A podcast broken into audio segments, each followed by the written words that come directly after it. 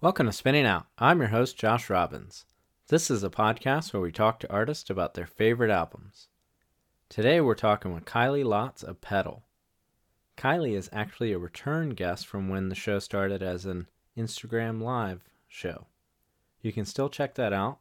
That's a two part episode over at the Late Bloomer Instagram. That's at Late Bloomer NC. Please check it out. Great chat about Otis Redding. So this time on Spinning Out, we talked about George Harrison's 1973 album, Living in the Material World, as well as Perception and Success on Your Own Terms. Okay. Please check out our Patreon. That's patreon.com slash spinningoutpod. We have a weekly series going on with my co-host Sarah Blumenthal where we talk about records from our past. Please subscribe for a dollar or more. Follow us on Twitter and Instagram at SpinningOutPod. And don't forget to rate, review, and subscribe. It seriously helps. Okay, let's chat with Kylie.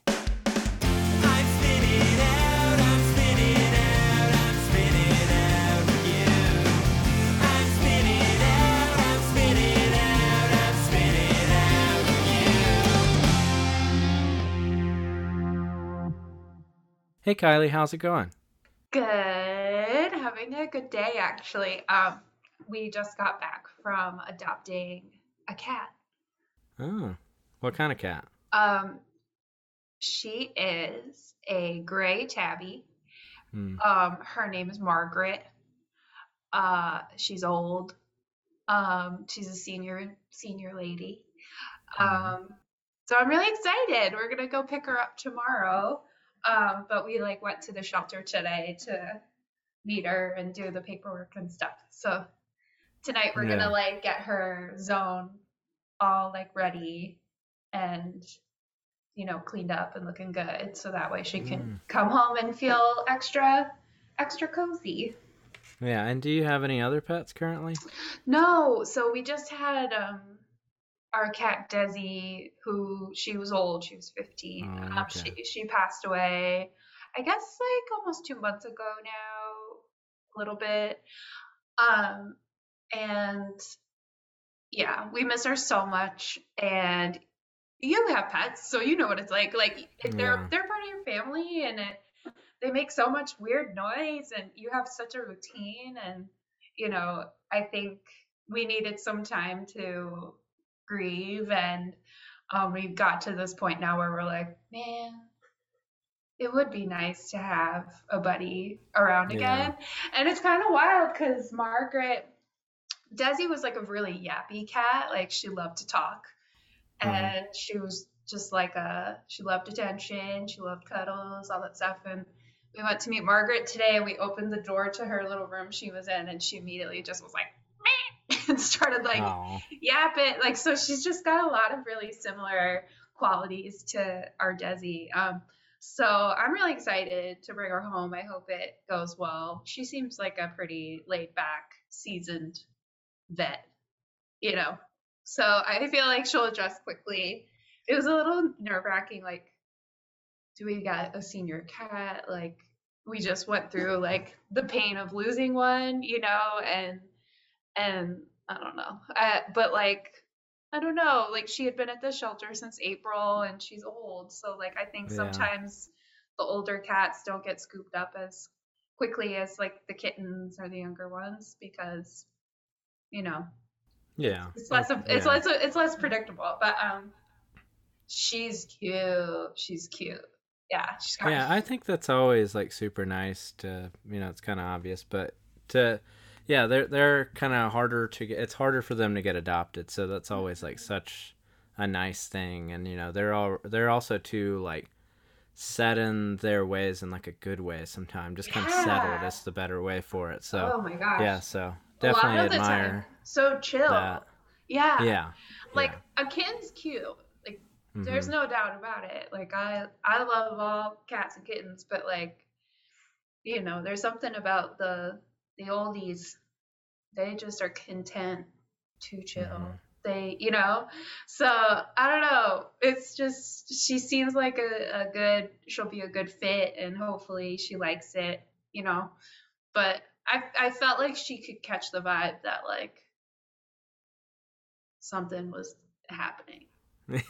You know, because That's we were good. leaving and she started getting real zoomy. Like she was running around the room, like showing off a little bit. And I was like, okay, like I think you know what's going on. Um, so I hope that, you know, tomorrow when she gets here, she's not too freaked out and that it's a quick adjustment for her so she's not too stressed. Um, so that's really exciting.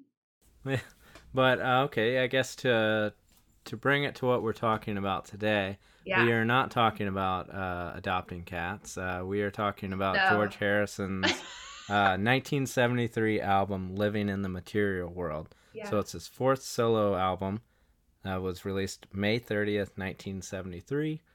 And so what I'll ask is, uh, when was the first time you either heard this record or kind of processed hearing George Harrison for the first time? Mm, that's a great question. So I I heard this record really for the first time, uh, like two years ago. Um, I grew up listening to the Beatles. My mom was Yeah. a huge was a huge Beatles fan. Um, and I think I grew up in a very John and Paul centered home. Um, and it really wasn't until the last two years that I listened to George Harrison's solo records. I had heard some of these songs one off, just like in life, you know, as that happens, Yeah. like on the radio or on a playlist or whatever. But um, I think about six months ago, I was working and I put this record on, and I, I, I it was a slow day at my job. It was a slow day at the store, so I had time to really listen while I was doing my tasks that needed to be done, and um, I was just stunned Yeah. stunned. Like this, the the lyrical content is so beautiful and like articulates so many thoughts that I've had in my life that I've never been able to articulate so well Mhm. and um I I was totally floored. I was totally blown away. Like moved to tears like in the store just like you know crying. Yeah. but um you know it's it's wild because like the track listing is a little befuddling to me. I I am still kind of like what is this track listing? Um but Mhm. um maybe I just don't get it yet. But I guess with that, what do you? I guess how how do you mean? Uh, so Mhm. what? Just you mean the sequencing of the record? Yeah, or- yeah, I think Yeah. so because like Okay. I'm I'm a theater person. So I Mhm. I like definitely come from a more narrative approach when it comes to sequencing my own records and things like that. So there's just these like high points that come in side A that are I feel like so big to like the thesis of what this record is about, the core of it yeah. you know? And then you know like for me the the penultimate track of this record is who can see it? For sure. You know so in my mind that i would put that end of side a or end of the end of the album you know but that's just me because like i i have a bit more of a narrative mindset and i know that um you know george george was doing what george was doing so Yeah. um but yeah that song in particular was the one where i was listening to the words and actually like really listening for the first time and every line i was just kind of like losing more and more air just being like Yeah. just you know yeah. it's so simple in its expression, but it's dead on. Like my life belongs to those who can see it. Which Yeah. is something I think like as an artist and as a human I've been struggling with a long time is like you know giving energy and time and space to those who uh see you and appreciate you and like want to be involved with who you are and and things like that. Um, community basically. Um, Mhm. you know, Yeah. so like, yeah, it just it really blew me away. I am not surprised that like it took me to 30 until I Mhm. really got into George Harrison. Um, you know, I think it's just like Yeah. maybe something that comes with time. Yeah, I wonder what it is. Like, I feel like I it clicked within the past few years with me because I always felt like I was.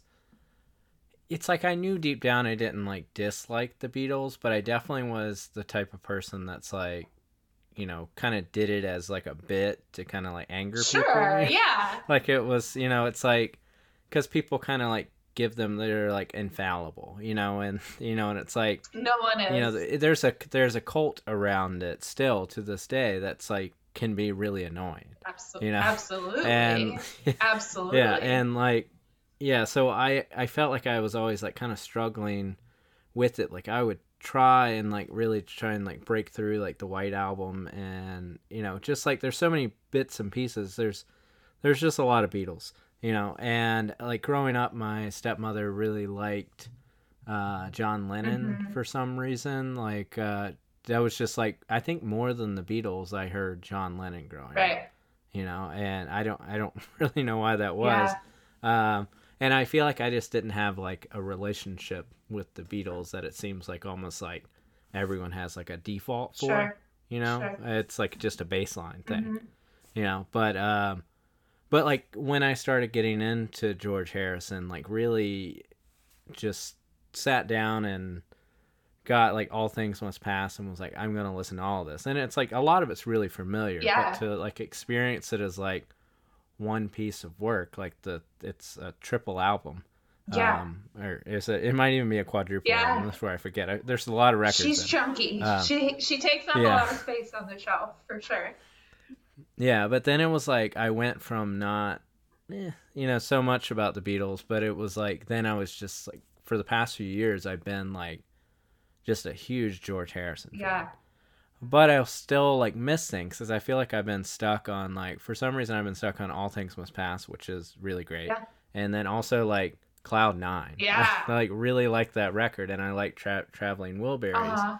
and kind of like forgot about anything in the middle until you were like, you know, I, I feel like I didn't really sit down and listen to it until this, Yeah. you know, and I, I feel like it's it's interesting that it was so recent for you because I mean it's recent for me obviously, Yeah.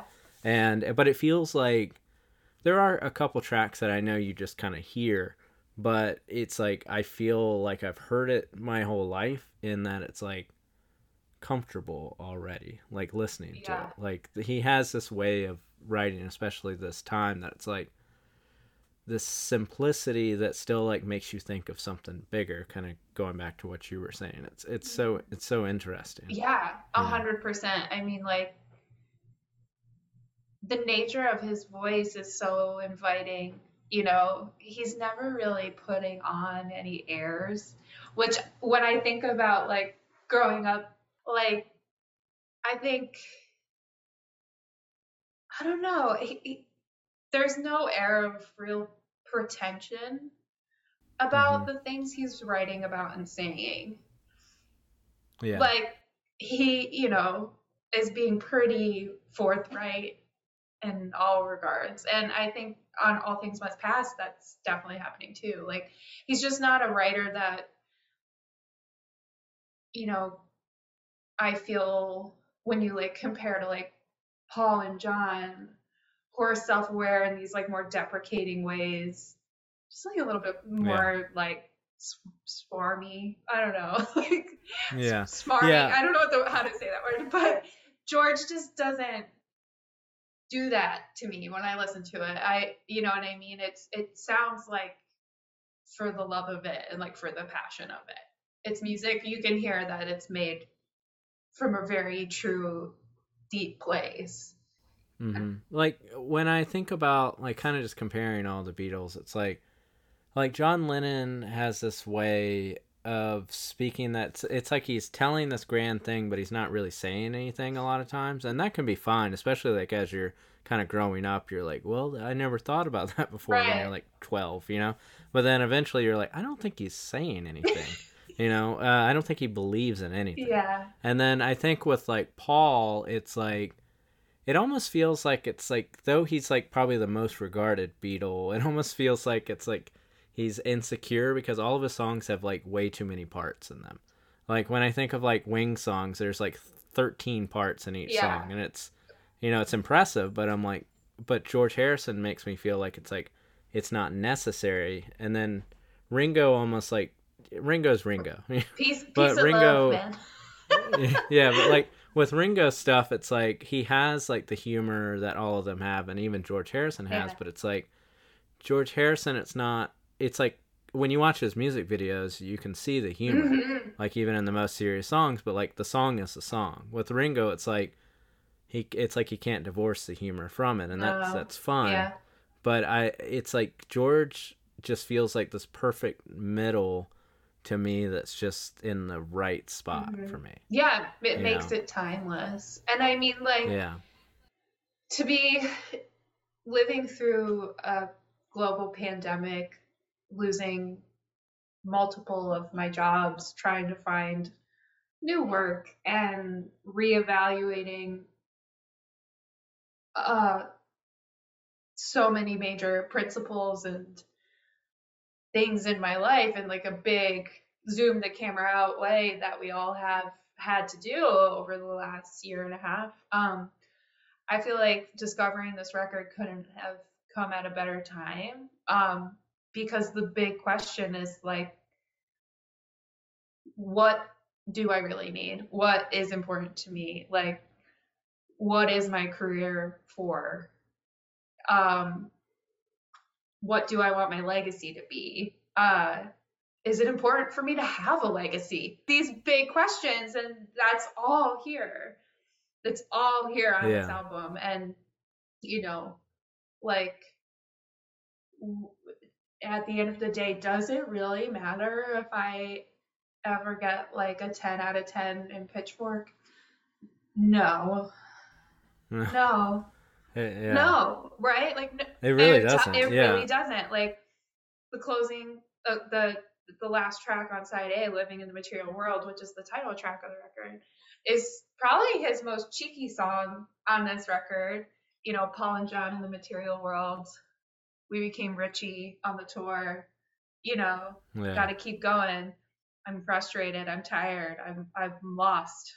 You know, hopefully I'll get back. And at the end, in the liner notes, it says big ending because that song has the ding ding ding ding ding ding ding ding ding like yeah. the big flashing gaudy ending.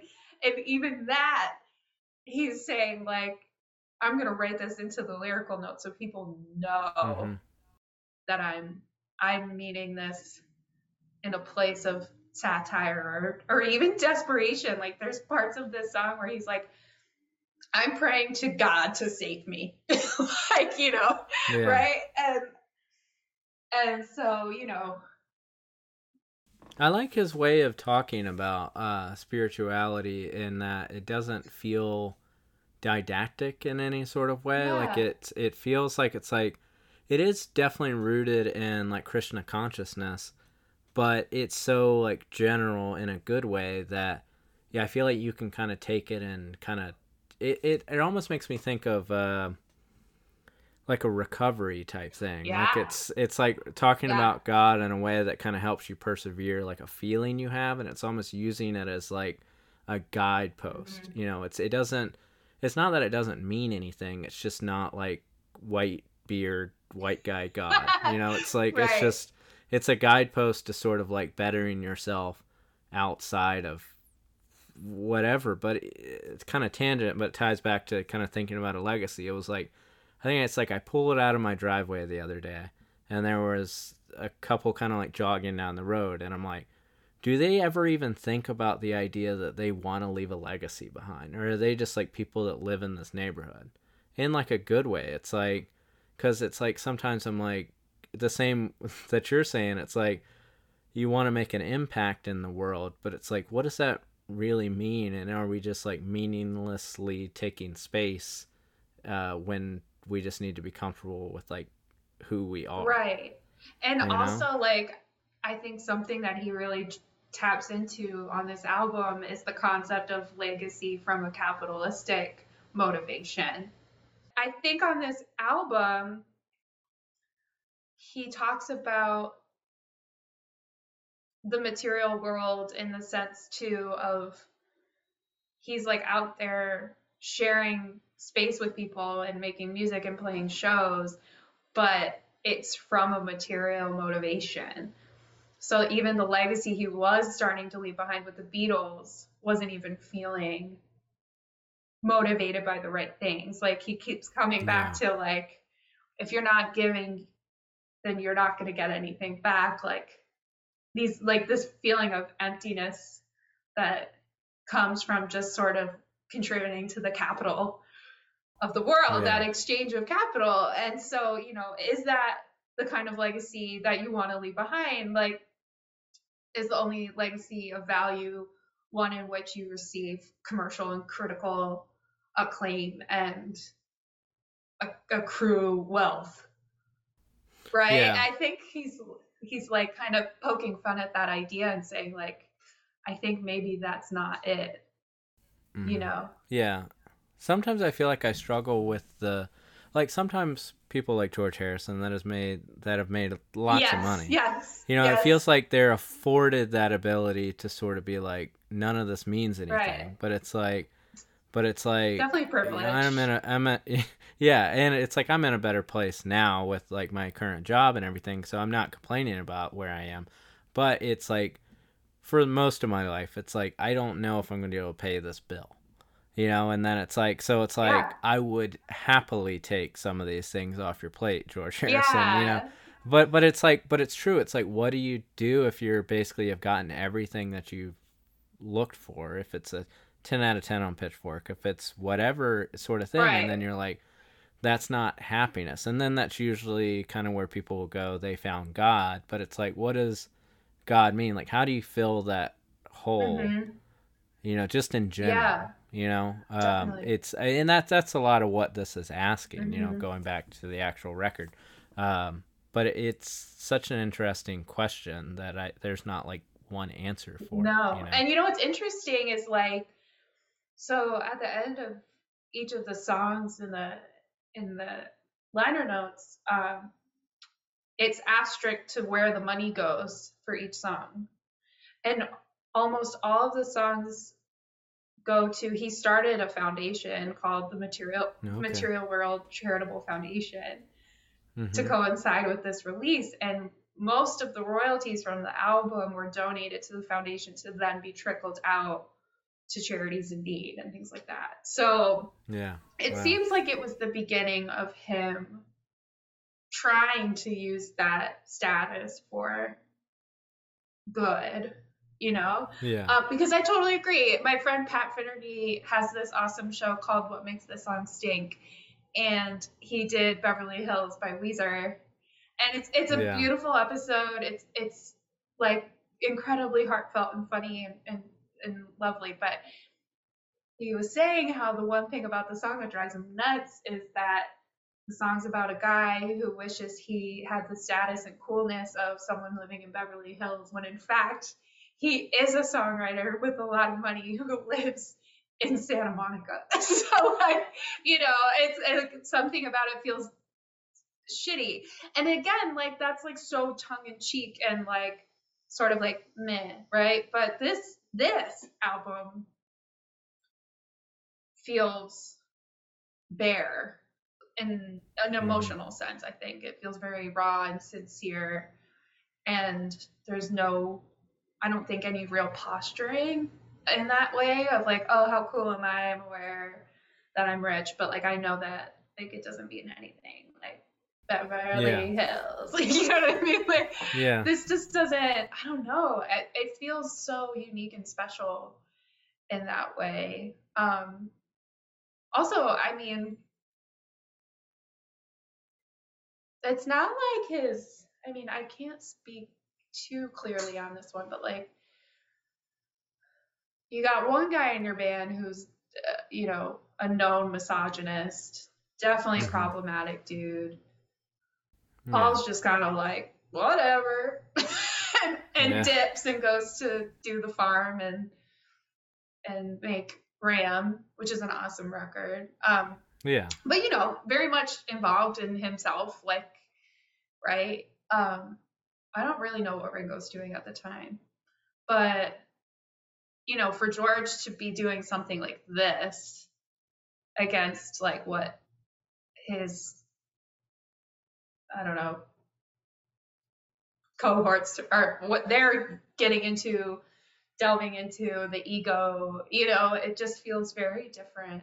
Um be here now it like feels like such a gift even. That song just kind of like it truly feels like a guided meditation from the top to the bottom Yeah. you know? Um before that was like maybe in the sense that we know it now where we have our apps you know that we do our guided meditation mm-hmm. on the train or in the car you know before we go to bed like i feel like that was like an attempt at something sort of like that you know Yeah, I, I I don't know what it is about George Harrison. Maybe it's just like I'm just a devotee, I guess, of it. But but so, sometimes I'm like, this should be really corny, but it feels so honest. Like Yeah. even just with like the first track, it's you know, give me love, give me peace on earth. It feels like something that's like a platitude that often is like empty, yeah but it's like it's sung and presented in a way that's like, but I really want it yeah, Yeah. it's so sincere you know and yeah it's the sincerity just like because you feel like it doesn't feel like it's like the um well the the 80s thing where everyone's like singing like heal the world kind of thing. I can't remember the Oh, actual name of yeah. It but oh boy. but you know it's like what is it what what does it mean? You know and i know some of that went to like causes and things like that but it's like i feel like you're not feeling it but it's like something about george harrison and you know on that song you know on the first track and then throughout like you were saying be here now it's like Mhm.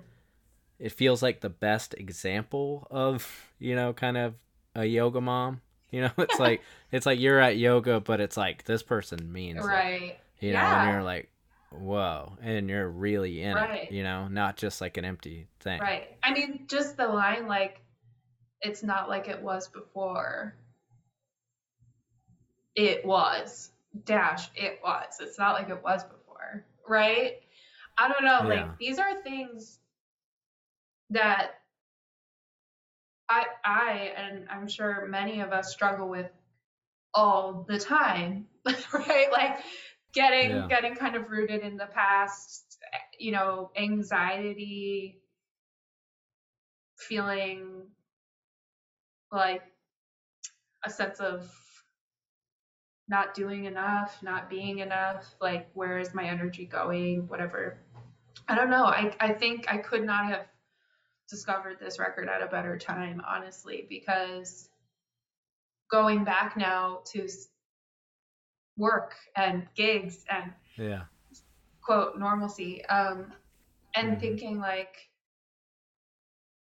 i don't know if, if you've experienced this but like i do honestly feel like this weird anxiety of like i don't want to have amnesia about what we all just went through and are still going Yeah. through and i don't want to shut myself out from the world and life and the things that bring me joy and music you know but um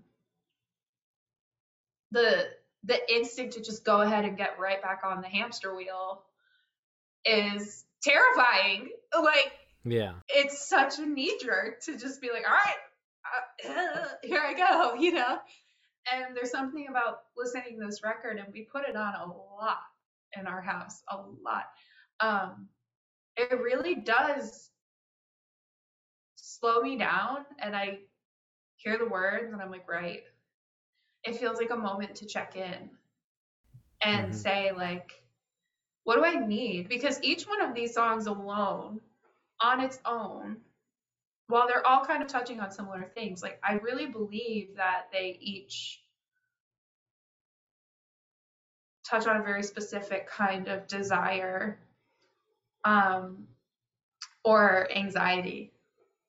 hmm And you're right. I agree. Like, you know, things like give me peace, give me life, give me hope. Like, like especially that one, the music is so light and jovial. It's like I'm excited to be asking these questions. Like the last line is like, please help me understand. You know, that's the last line of the song. I wanna I just wanna understand. Like being a willing student to how to, how can I find simplicity or peace or love? And then maybe this track listing does make sense. Okay, so he kind of starts in this sort of like upbeat, like, show me the way. Woo, let's figure it out together. Yeah. Like I'm excited. And then, you know, Sue Me, Sue You Blues comes immediately after that. And Mhm. that song is also the other pretty cheeky song. I lied. I think that's the cheekiest song on the record. Yeah, it's a, sure. it's almost like too cheeky for Yeah. me for this. Um, because I actually sometimes when doing this podcast, I try and think about like, like this record's not that long if you're looking at like the actual, No. like it's 43 minutes, which was pretty fair around the time. Like not, it's it's a good length. So I always try and think like, what would I cut? Yeah, And when a record's less than 45 minutes, it's a little bit harder. sure. But this was the one where I'm like, I don't dislike this song. It Mhm. just feels like I don't know if it fits. But then it also kind of like puts it in a space that it's it's gonna it. Uh, it's like I want to cut it, Mhm. But I also think that it allows the record to kind of open itself up and not just be like kind of guided meditation type A hundred percent. Because if you took it off, then you're just left with like kind of really just questions. You're like, who am I? Where am I going? Mhm. What's right, you know? So this one's like this is like this is a cheeky thing that's actually happening because uh, part of and I think it might have been like an after the fact kind of thing. Basically around this time frame, uh, like Allen Klein was the Beatles Yes. manager, and they were kind of work, you know, just struggling with money things that had happened with like Apple Apple Records and uh, you know things. So it's kind of about that, but it Mhm. was like written essentially before there was like uh, a case. So Mhm. it's just like something they were going through at the Mhm. time. So. But if I had to pick one, I would I would cut this Yeah. track. I think overall, definitely, it doesn't like. It feels like a cousin instead of a sibling, maybe. Mhm. But yeah, what I will say, Mhm. the percussion on this song Oh, yeah. is so incredibly executed.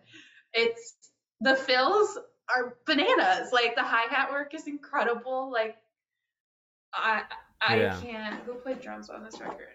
And though I oh I know it's like a few people. Yeah. Uh, Ringo is on this Yeah. record, but I'm not sure if he was on he this played song. that track. But Uh, like, I mean, the drums alone on that song, I could listen to Yeah, it all and the day. bass Yeah. too. The bass, the way it like hesitates when like the kind of hi hat goes, like it's like such. It's like da da da da da, and then it'll kind of stop, and then the hi hat. And usually, I don't often like kind of like I'll pick up on those things, but for the exercise of this podcast, like I, it's you know you don't really have enough time. Um, I don't, but it, that really stood out to me. You know, as like it really kind of hesitates too and it also feels like that's like a thing where they purposely did that to kind of even drive the point home of that it's like yeah i mean it's very smart you know and if it was done by acc- if it was done by accident then yeah. great job Yeah, it feels. I don't know, and also too. I mean,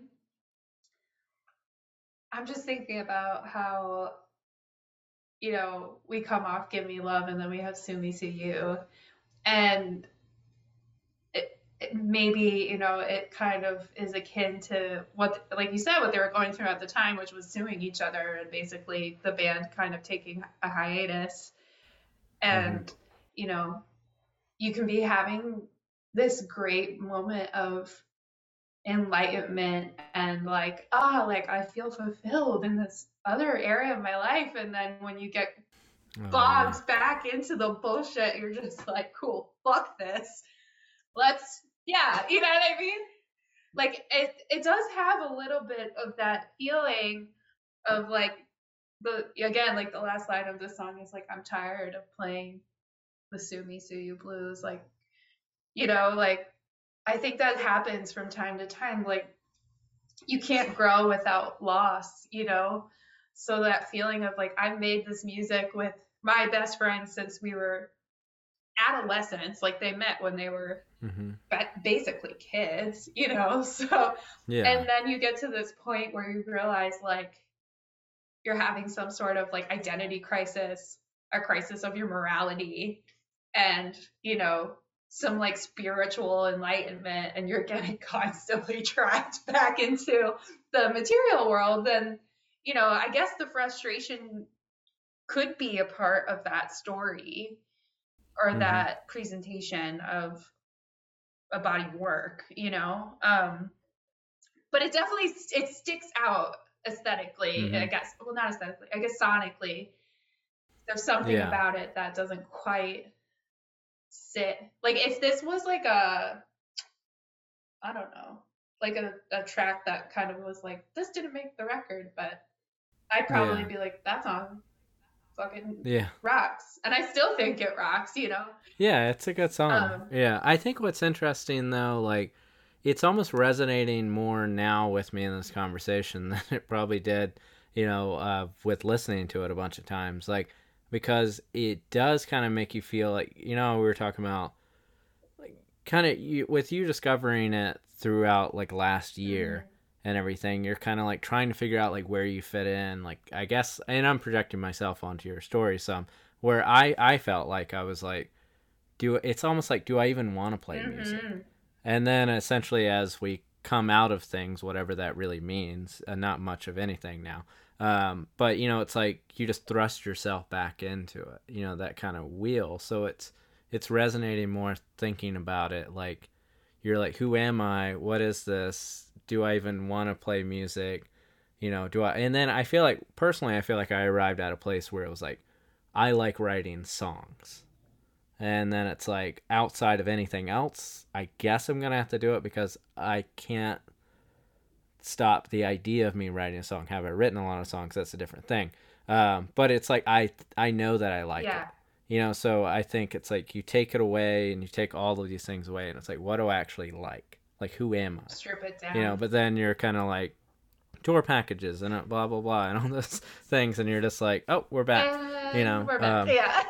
yeah just kind of makes me it's think about what you're talking about. Completely and it's hard and i mean it, it also just goes to show i i found great comfort for this because i was like yeah this never ends. Like the the the bloody wheel of capitalism turns still.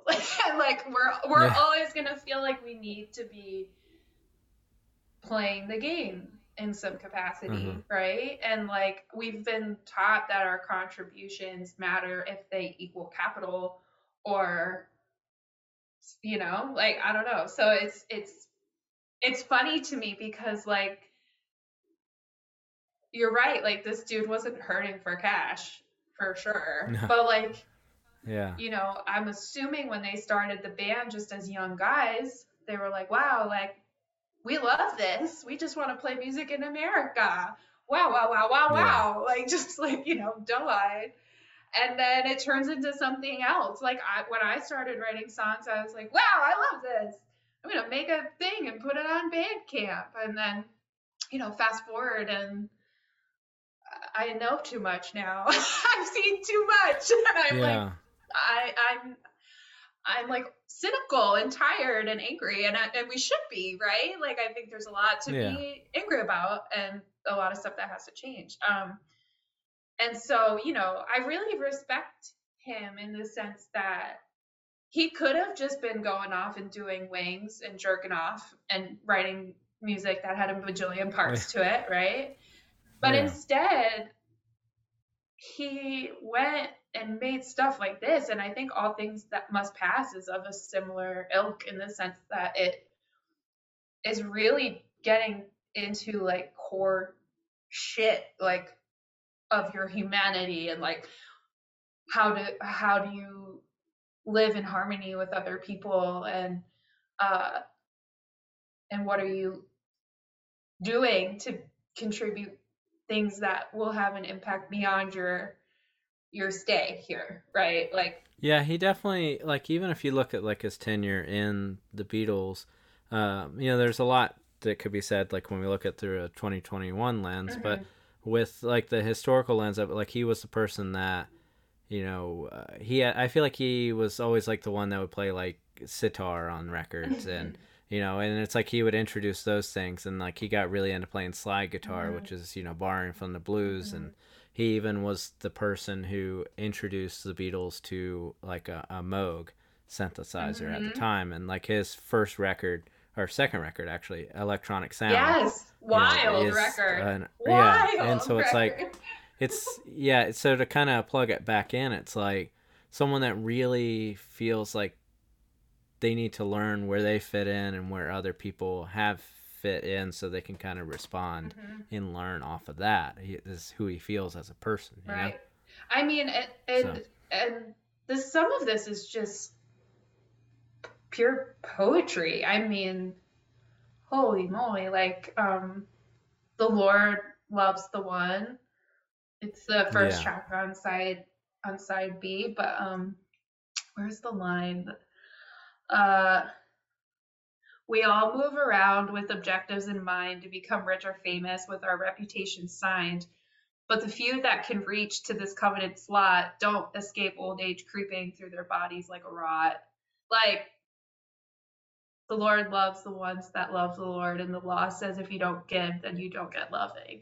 So, you know, basically calling himself and all of his peers out, like, there's, they make it seem like there's not enough room for all of us to be successful, and we will do anything we can to get there, and we're all gonna rot anyway you know so Yeah. like i don't know there's something about it that you know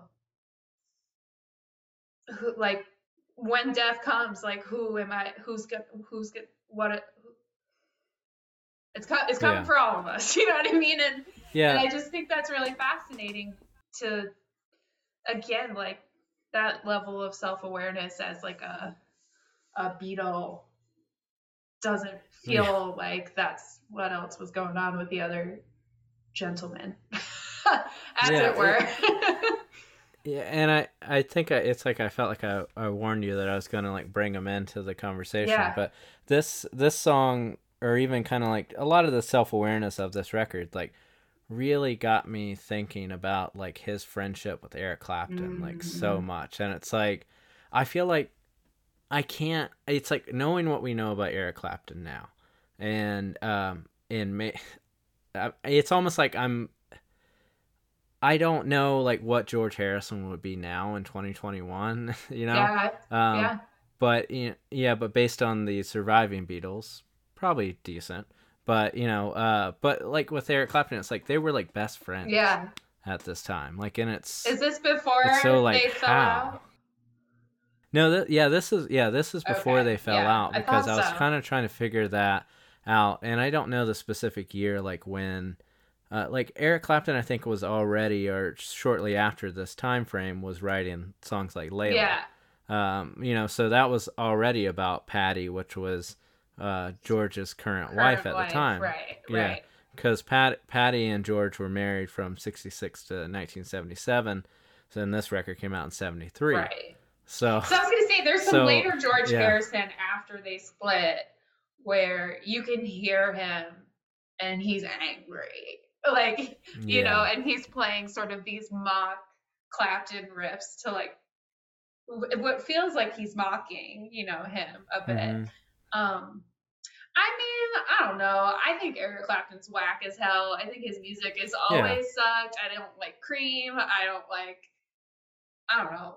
I think I think he got by on coattails a little bit. Yeah. Um I I was never I don't know, he never really grabbed me. My parents didn't even listen to him, so that to me was a sign that maybe he probably sucked because my parents were never super like big on him. my my dad liked him a decent amount. Like it's um he wasn't. I don't. My dad was like doesn't feel like he was really a big fan of anything other than like Neil Young. Sure. um, which was pretty cool. But but it was like he never really felt like he liked liked anything. Yeah. um, it was just like, oh, it's fine. Um, but he seemed to like Eric Clapton as as people do in Mhm. kind of a normal situation. Um, but you know, so it's like he's always been kind of looming there. So I, I'm f- I'm familiar with a lot of it, but it's also interesting. Like and like I said, I felt like I was like I would listen to George like this record and then like th- almost like think about Eric Clapton. And it's hard not to do right now because of like his COVID, anti-COVID song that he put Oh out recently God. that is um but it's like when these people that like even if we put if we have to for a thought exercise like put Eric Clapton next to George Harrison it's like how did these people fall this way you know and it's like it's like I, I agree with you I think like in a way like he was he was really good at kind of like how he partnered himself with people. Ri- writing coattails as well but it's like he's a talented person. Sure. but it's like when I was looking into it, um, I think like this record ended, and then a JJ Cale song came on right afterwards, and it was it was um, I, I don't know, it was just basically a song that I thought was Eric Clapton, and then even now I'm like, oh, I know who JJ Cale is, but I never realized like how much of Eric Clapton's stuff is like other people's songs, you know, and that that's really strange. Right. Like he's you know, and then also the great parts of even in quotes good Eric Clapton was contributed by other people. Right. You know? Exactly. so then you get to You the know, place where you're like, well, what are you what are you doing here, man? What are you Yeah. bringing to the table? Like he even said, like Prince is the greatest guitar player alive. So like, you know, you don't have that title. Um, I don't know. He was like, it was like a lineman. He was just kind of that guy at the gig who Mhm. always seemed to be friends with everybody else. And you're like, everyone seems to be friends with that guy, but I think that guy sucks. Like, there's Yeah. that guy in every music scene everywhere. you know I mean? Everywhere, You know what I yeah. mean? Where you're like, how come Yeah. everybody's friends with him? He's not that cool, you know? Um, Yeah. but I mean, Yeah, it was like a thing where I'm like, where I'm like, I want to be a George, and not even, you know, it's like if I'd rather, if I can be, yeah, I'd rather be closer to a George. But then I had a moment where I'm like, am I an Eric Clapton?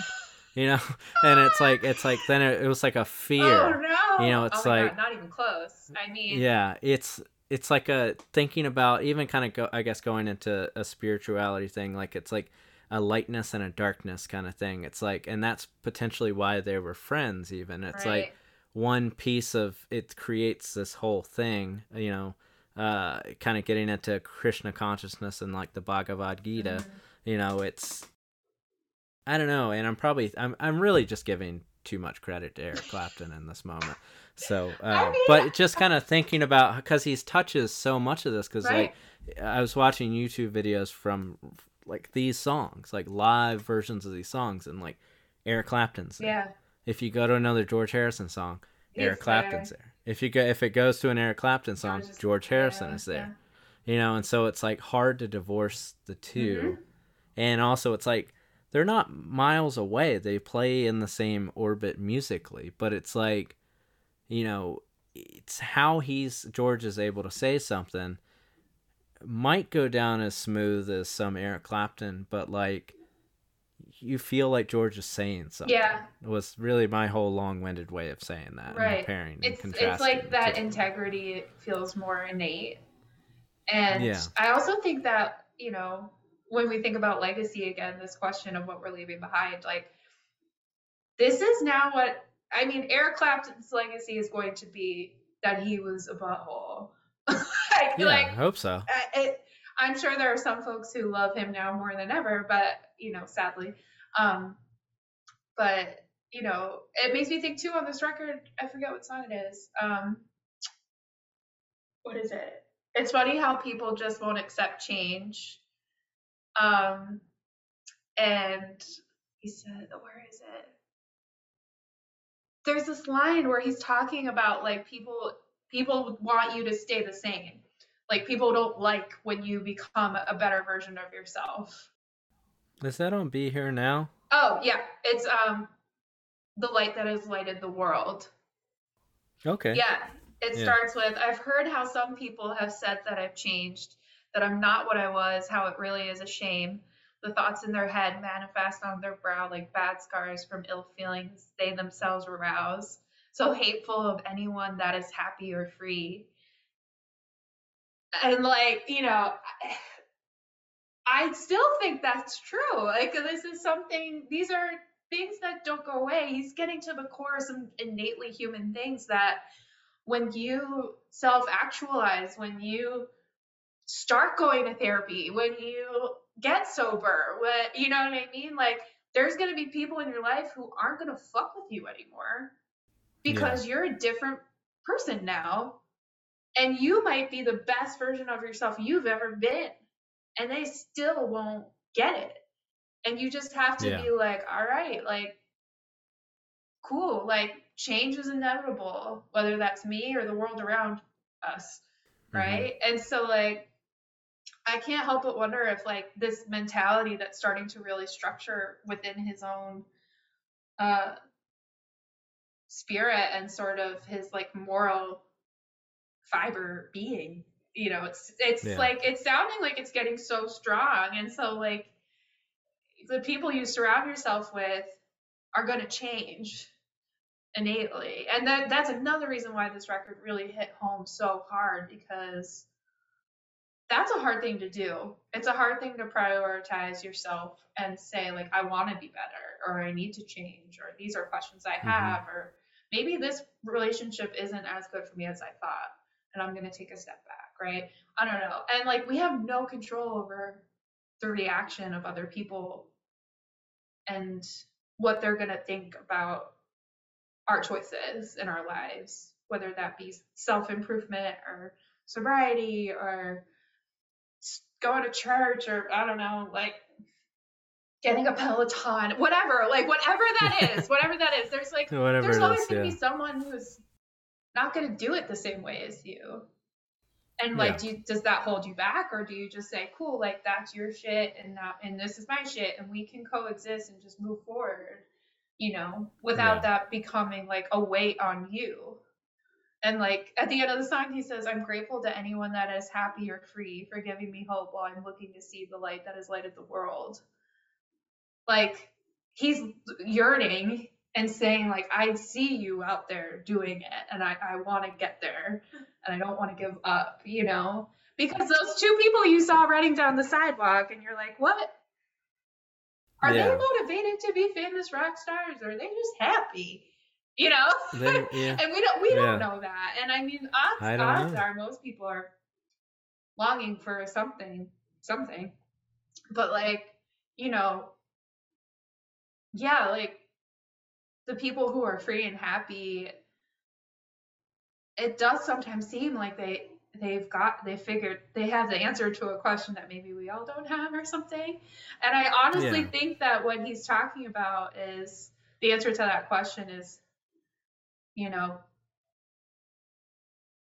empathy and compassion and kindness and and withdrawing from this capitalistic mode like i do think the core of this is like a critique on capitalism and trying to get more present to the people around you but yeah finding room for your uh to be a person without your only value being what you're contributing as an entertainer or as a, uh financial asset or a cog you know that Yeah. value beyond uh those conventional purposes. Yeah, I think like not I mean I don't want to bring his name up again, but hmm. even thinking about like friendships, you know, it's like you know, it's almost like I guess George was looking at kind of trying to just at least go towards a direction that's like going with the times or going trying to figure out like how to be a better person. And it feels like the other side of that friendship was I'm to be the same person kind of forever. Right and you know it's like the world is going to change around me and it's it's sort of forsaking me by changing. Yeah. You know, yeah. is what yeah. it feels like like like clapton's trip was. And so i think that's why i find it interesting you know to kind of even like try and think of yourself like at least it's almost like at least try and be the change. Yeah. You know, Right. like it- you know, it's because sometimes though, but then I worry about that because I'm like, it's almost like when you're like, well, I think about going for a run more than I actually do. You know, Right. Yeah. so it's like at some point you do actually have to, but Mhm. I think even still, like, like uh, weird tangent, but it's like when I see like younger kids and they're like almost like mentally, and this is in a good way, kind of past where I feel like I live day to day with like social things. Mhm. But then it's like I try and remember like who I was when I was younger, and then just invite the change. Mhm. You know, like don't don't make it really just like don't make it about you. Like you don't always have to be main character. Exactly. Exactly. And yeah, and that's kind of the thing. It's like this isn't about me.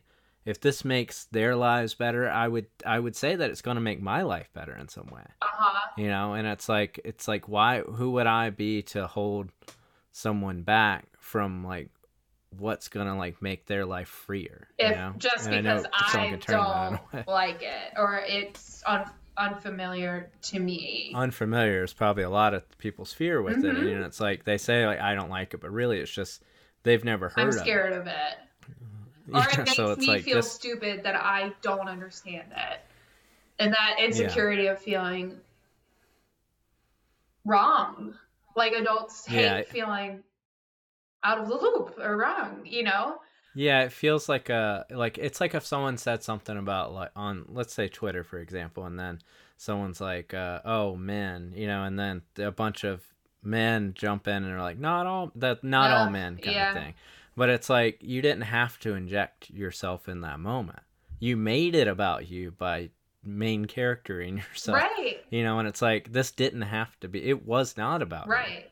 But you made it about you. Yeah. And you know, so it's like kind of it's I guess it's like a going with the flow kind of thing. And I'm saying this cuz I feel like a lot of this record is saying like who am I, how do I fit in and how can I kind of go toward I guess the light of the world, you Mhm. know. And it's kind of asking those questions, Right. you know, like everything doesn't always have to be about you and George probably realizing like he doesn't it's like who is he without being a beat? Right. Yeah. And so Because at the end Yeah. of the day, you're we're all going to the same place, right? I think, you know, again, that prestige you might have that you stumbled into practically, right? You you you Mhm. joined a band and then you became the most prolific band, you know, of all time. Like and somehow you're just supposed to still be a person right like no one comes out Yeah. of these situations unscathed and so you know that's why fame does not seem appealing to me in the slightest bit um but you know that idea of like not centering yourself main charactering and that it's more about the expanding your view outward and kind of broadening your scope like i do think that that idea of god as sort of this like uh lord is ambiguous a little bit on this record like Mhm. yeah. I yeah. think what he's getting at in terms of like referencing Lord, like, is that sort of collective consciousness or like energy of of what humanity is and like the thing that ties us together, which is we're all living and we're all going to die. And like um and that none of us have the answer of what then goes what then happens, right? So like we're all living with this question of like how do I make sense of this thing, you know? And so like he keeps coming back to like you know, I just want to be near you, like this idea of being close, like intimacy and emotional inti- intimacy and closeness and you know, the day the world gets round, which is the second to last track on the record, Mhm. Um, you know, he says, uh, the day the world gets round to understanding where it is, using all it's found to help each other hand in hand. The day the world gets around to understanding when it's gone, losing so much ground, killing each other hand in hand, so much foolish foolishness, and man, I want no part of their plan. So like mm-hmm.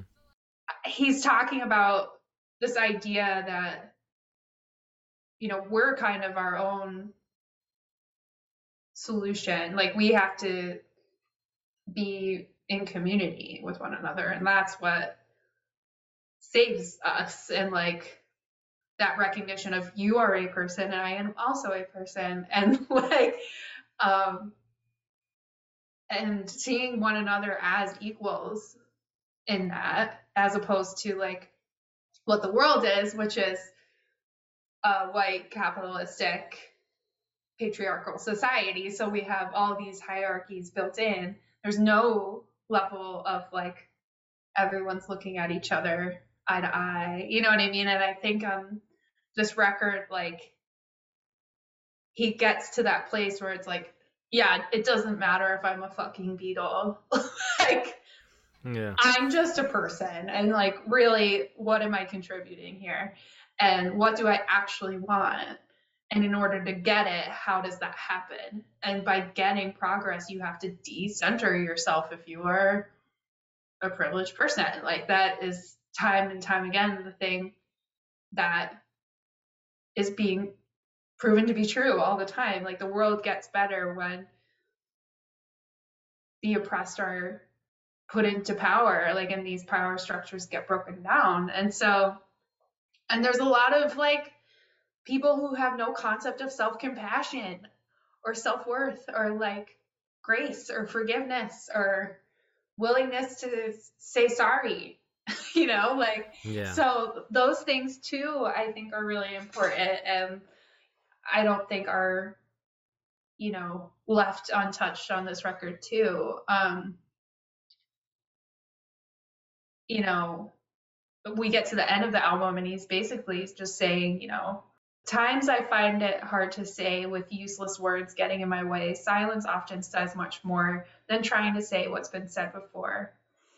And I think, you know, he gets to that point where it's like, oh, it's in my actions. Like, my actions show. Like, I can think about going for a run yeah. right? I can say, I run, but it's like eventually I gotta I gotta do it, right? And I think Yeah. like this idea of like I want to be a better person, like you can say mm-hmm. all the right things and present this idea of like I can I want to be like this. This is the person I want to be. But at some point you just have to start doing it or ask for help and like how do I do this?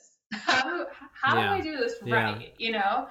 And then that's definitely like where I struggle with, you know, now like it's it's you can't yeah, I can't keep saying I'm going to go on a run. Like I can't keep saying like I'm going to, you know, uh, be a better partner or, you know, Right. uh whatever, you know, it's like yeah, it's hmm yeah, it's tough. It's like you don't Right. You don't have forever No. in that regard, you know. No, and that's the other thing too is like he really gets to the core of like, you know, our time is finite and like he he does come back to this concept of like when we die, like what will be left or like who's going to stand with us and who's going to fall and like um you know, and so like time does feel like a character in this album a little bit. Like if if there were like some other characters besides George in it, it would be like God and money and mm-hmm. time and love. Yeah. Right. And so, you know, it's interesting because as this conversation has gone on, I'm like, oh, you know what? Maybe I I do like this track listing, you know? And and it's interesting because the last line of the first song is please take hold of my hand that I might understand you. And then the last line of the record is please let me love you more and that is all. And I just think that's so wonderful. You know, I- it almost to me says like he by the end of the album like he's saying like okay, like I know what I need to do now. Like I'm to do it. Mhm. I don't you don't have to show me anything anymore. Like I know now what I have to do. And that feels really Yeah. cool. Like I don't know if that was intentional or not, but I do think like to start the record with this petition of like take my hand and help me understand you. You being life, God, love, people, I don't know. Um, and the end. Please just let me love you more, and that is all. That's all I'm living for.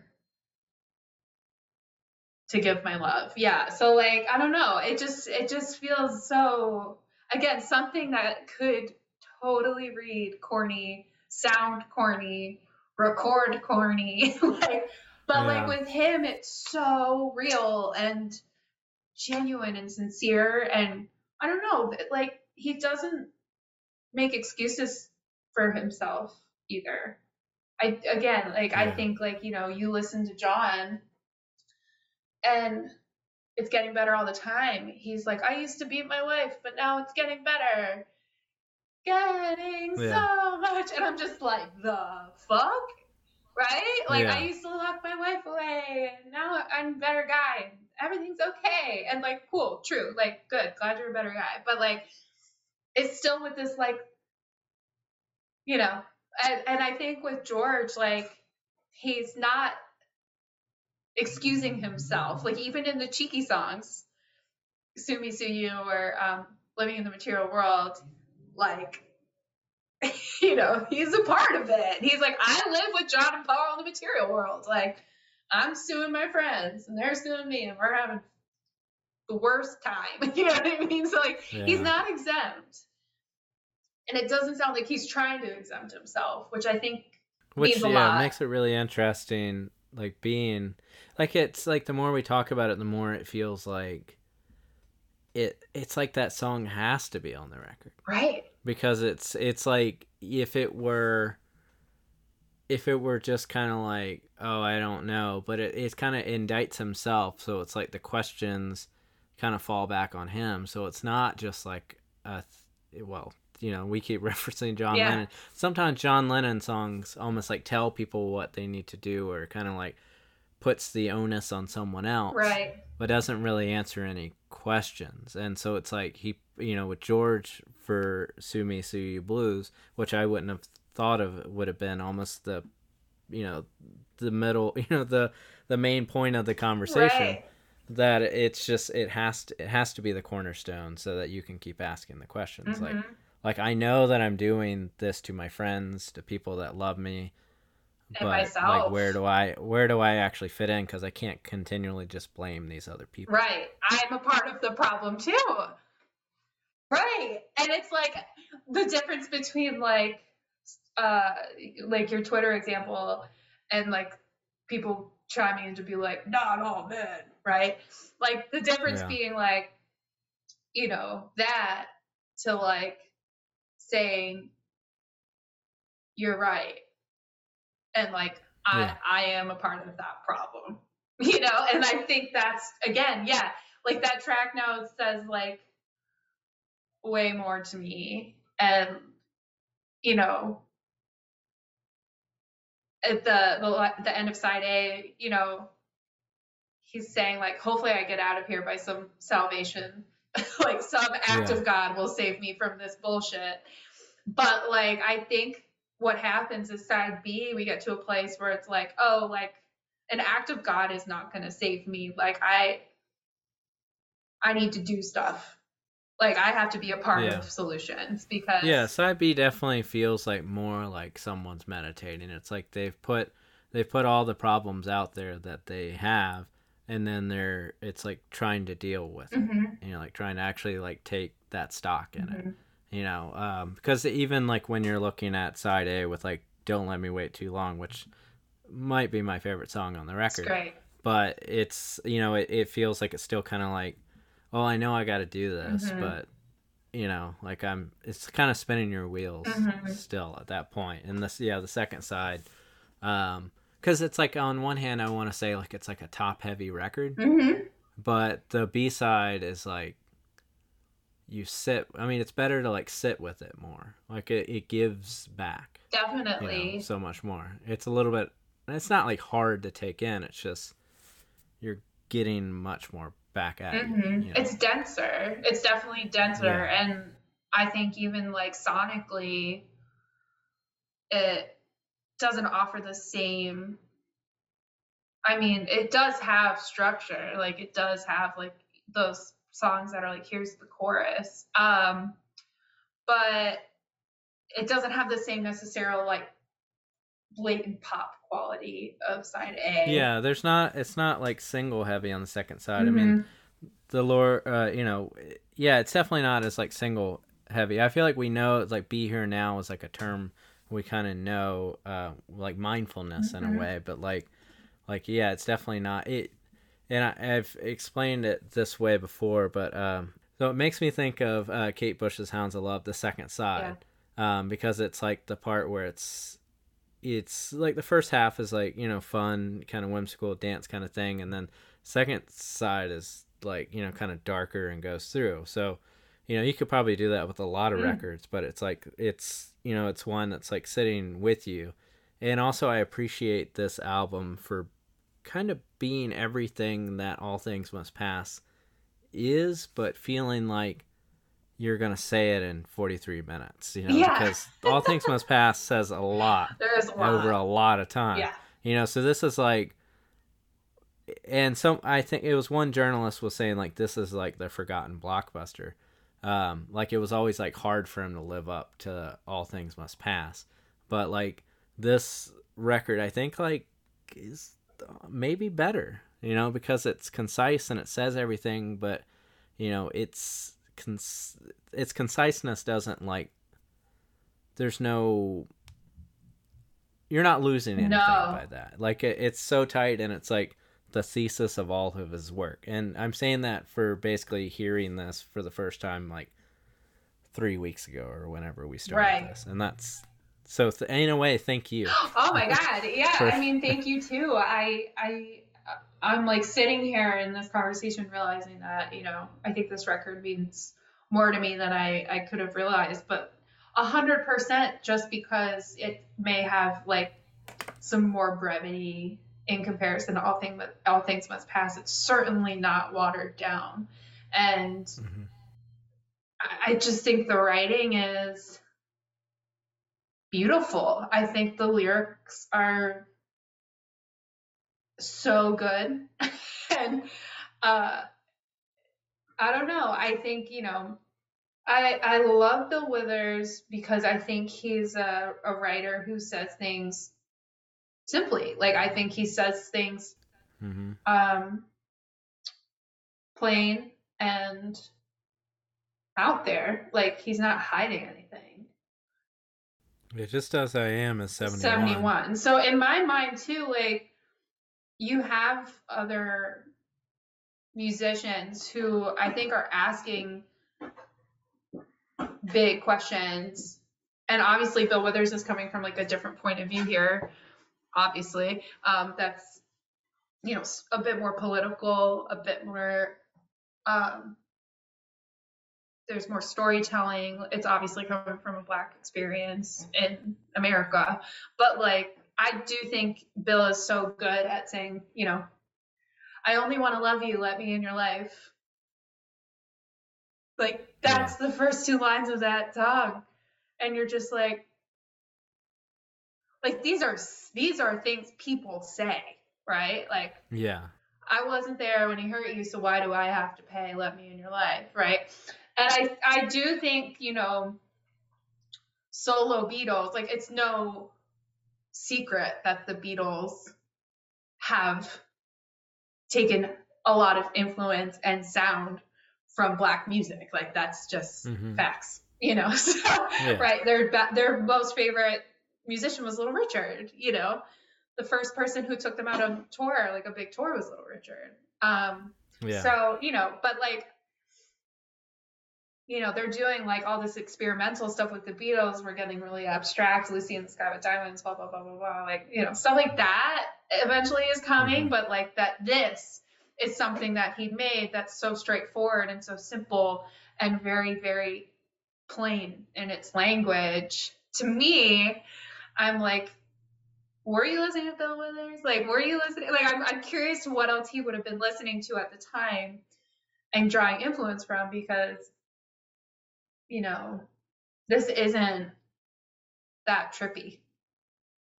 I don't see, you know what I mean? Like, I don't get the, the, the drug influence here that we get in sort of other 70s Beatles. Yeah, I mean, I feel like because I mean, there's like dobro and sitar on this Mhm. record, but like it feels like it's utilized in a way that it fits in, and not so much like I'm, I'm gonna kind of write this thing that showcases it, Mhm. because it's like you can hear the sitar on it, but nothing like everything like kind of goes down smooth in this record, and that it's like it's meticulously mixed, Mhm. and that it's like it's like that. I don't know. It's just all feels like one thing. Like sometimes I even like struggle to. I'm like, is that slide? You know, kind of thing. So, so if the point being like it feels like it's not just borrowing. It feels like it's actually learned how to use Mhm. it by this point. Yeah. You know, like how how do I make a conversation? hmm No, it's Yeah. artful. Is where it feels like yeah. and intentional. Yeah. I mean, like the in, in Living Material World, the song at the end when he sings like "I hope to get out of this place" by Lord Krishna's Grace. There's like a really nice like. Yeah. And then we're Yeah. back in with the beat with like the really super the big the big ending with the asterisk, you know, in the liner notes. Um so it does feel like totally, yeah, self-aware in a good way, like using it on the track Be Here Now feels obviously intentional, you know. Mhm. Um right, and like influence versus blatant rip-offage. Yeah, one- like, you know, yeah, like one Eric, thing Eric Clapton, you know, clearly like, Yeah. these are other people's songs, right? Y- yeah. yeah i've always heard this term and i don't know how much i've succeeded at it but but it feels like it's like don't let don't play the song like let the song play you. Mhm. you know it's like just kind of like feel it. And it feels like a you know kind of like hippie-ish kind of thing to say but it's like sometimes you're so content or sometimes you're so like trying to force it. Like this doesn't feel forced um you know so it's like it feels like it's playing it because it's what he really felt or you know it's like every little piece feels that way Mhm. um Mhm. and you know and how how hard it m- might have been to kind of beat that into place but you know i'm hearing something that feels like from the heart A hundred percent. um I couldn't agree with you Yeah. more. Yeah, I really do think this is like a an incredibly genuine piece of work. Um, Yeah. And and I don't know. Sometimes I think sincerity gets written off as weakness or as as flowery or soft or whatever. But I I think this is a really great example of sincerity being really powerful and creating space Yeah. for others to ask big questions.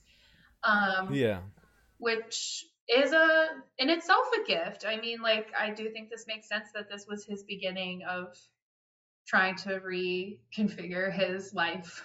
You know, like the fact that he donated the money and started the charity foundation with this record, and then also like, you know, this is it's it's laid pretty bare for people, and I think when you lay it out there, it does give other people the opportunity to say like, okay, well, this guy did it. Maybe I can give it a try. You know, that idea of sharing as a means of community and, you know, collective vulnerability being a good thing.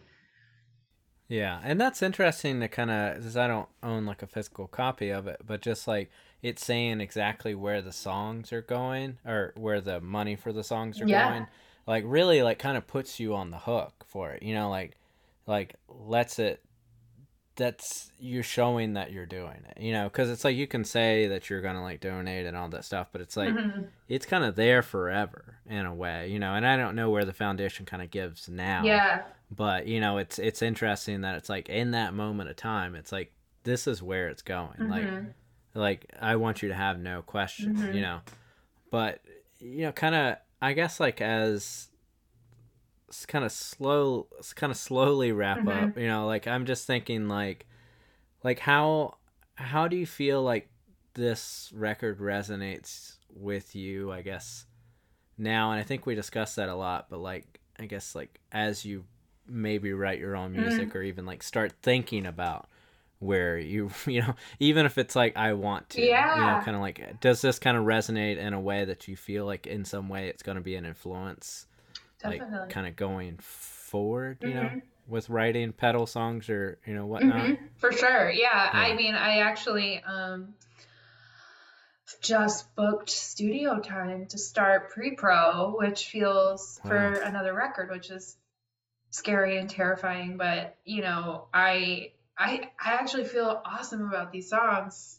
And uh, you know, they've all had versions A, B, C, and D at this point. I've never had time to just let something hmm change or to demo forever or to you know what I mean. I, there was no rush. It Yeah. was like I was like not even sure I was gonna get to do music ever again. So I just made these songs purely for the joy of making them.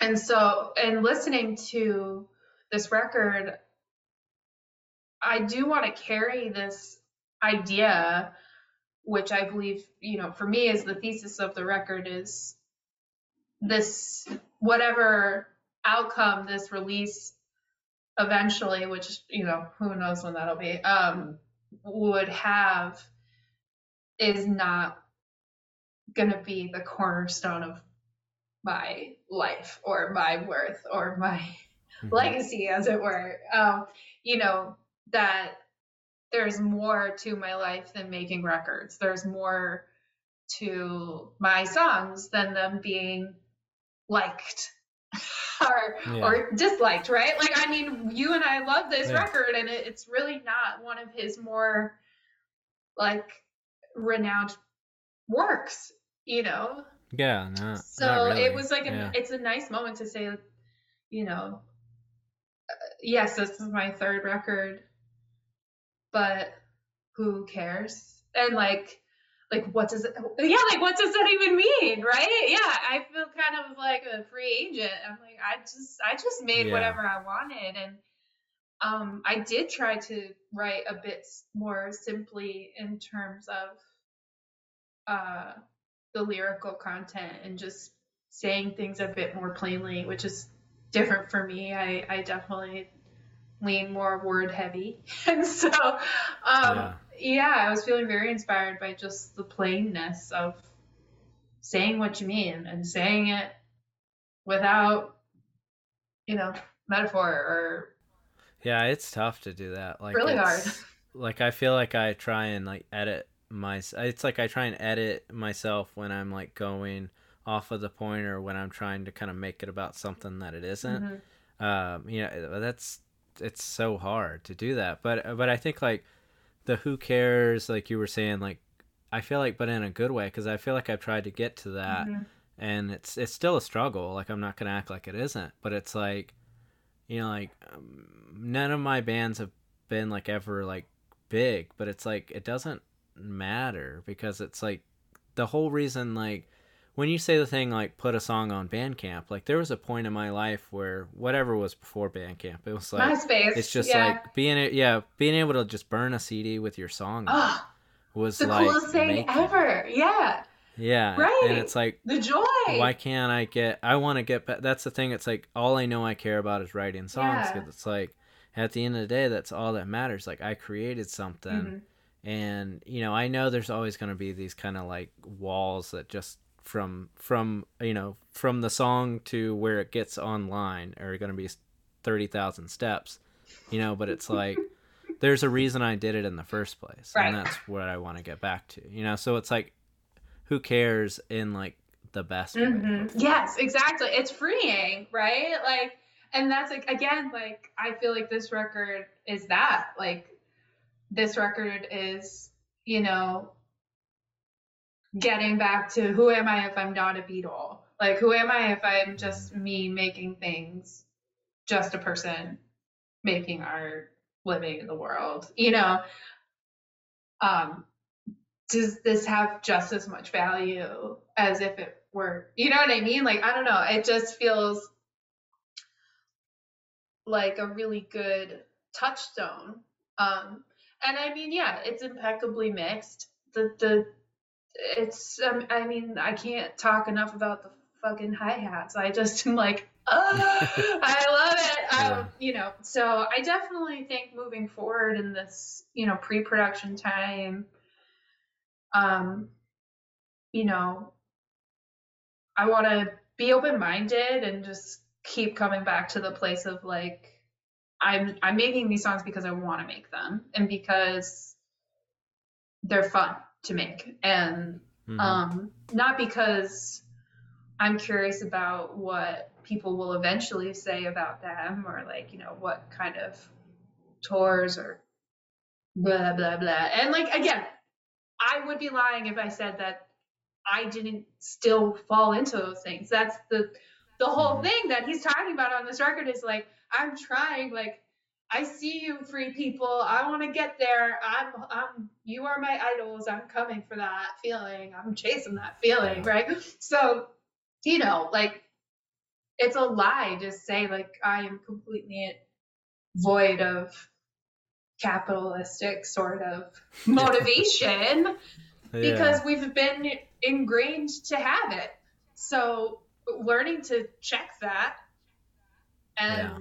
Acknowledge it and then say cool cool cool um, i don't there's no game that i need to play i can just make my thing Yeah. Yeah, I mean that's the thing cuz it's like your first impulse can't be like where it's going to land. You know, your first impulse didn't even make it like- yet Yeah, it's like, you know, yeah, it's like where is this? It's like you're trying to write a song and you're like what site is this going to premiere on if that's even a thing that happens anymore. right You know, but it's like what playlist is going to get on? It's just like I just want to make it because I- think this is neat. Right. Like I love it. and i want to share you know, it yeah the Yeah. sharing of the Yeah. thing you made right completely so you know i think if if there's anything i take moving forward into my music in terms of inspiration it would definitely be that the to to speak plainly and to to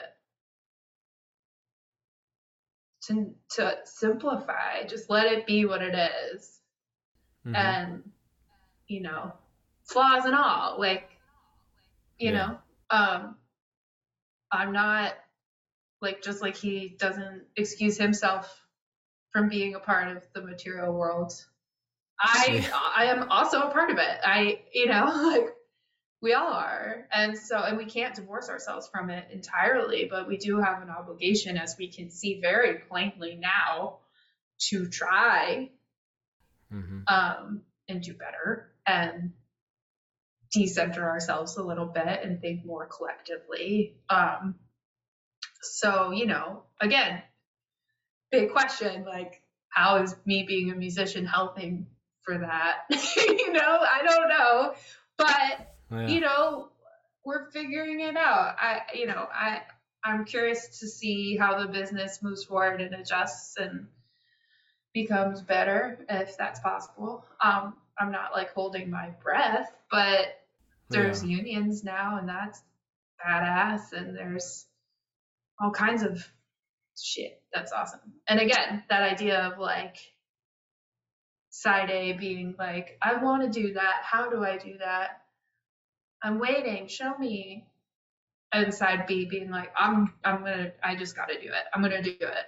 Action. You Yeah. know? So I'm curious, you know, about what the practice of being in music will look like. It for me, I guess, how I'm gonna navigate it because I really don't have all the answers of but I think what I would like to try and do is simplify o- overall, like simplify my expectations, my my own pressure that I put on myself unnecessarily, um, and then simplify like what constitutes success. Because again, you could be a fucking Beatle and be Yeah. miserable. So, Yeah. right? Like yeah. does, you, you know, I, I don't know, like that that says something.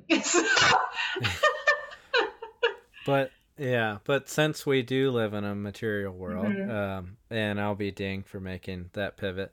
Um, where can people find you online? yeah. Uh I I am no longer active on Twitter, so don't Good don't catch me there. I still have the account, but I haven't been on it in months. It's felt really good.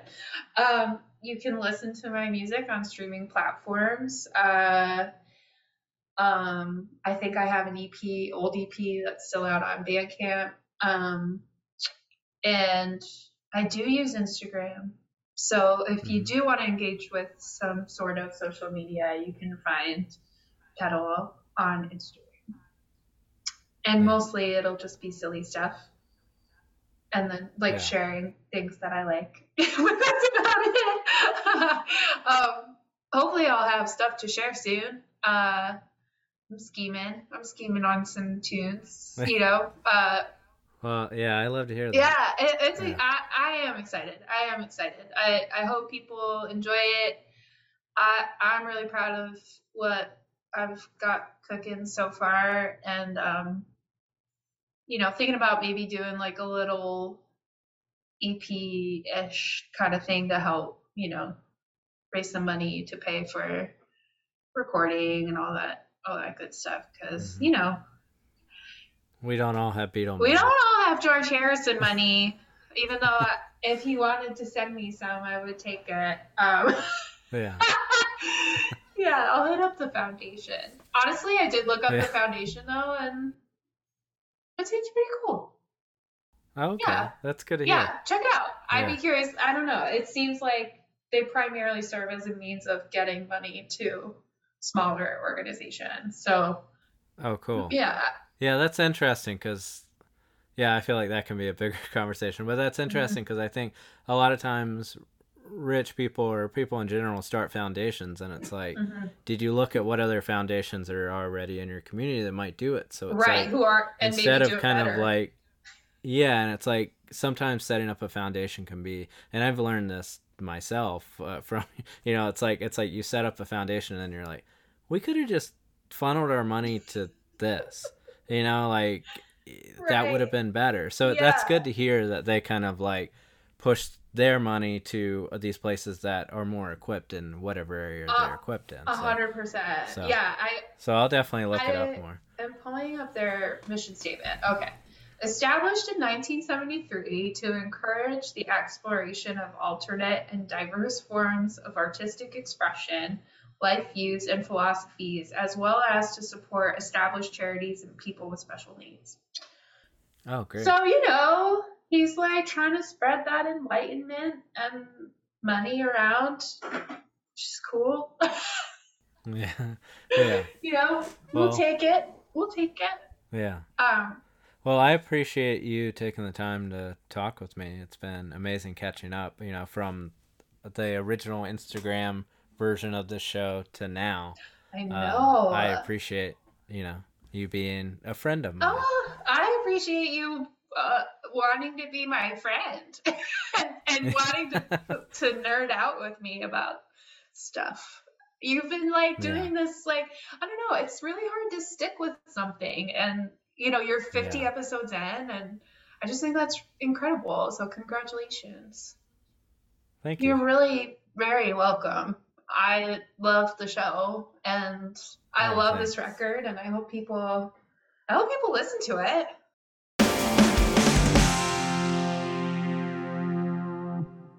Welcome back.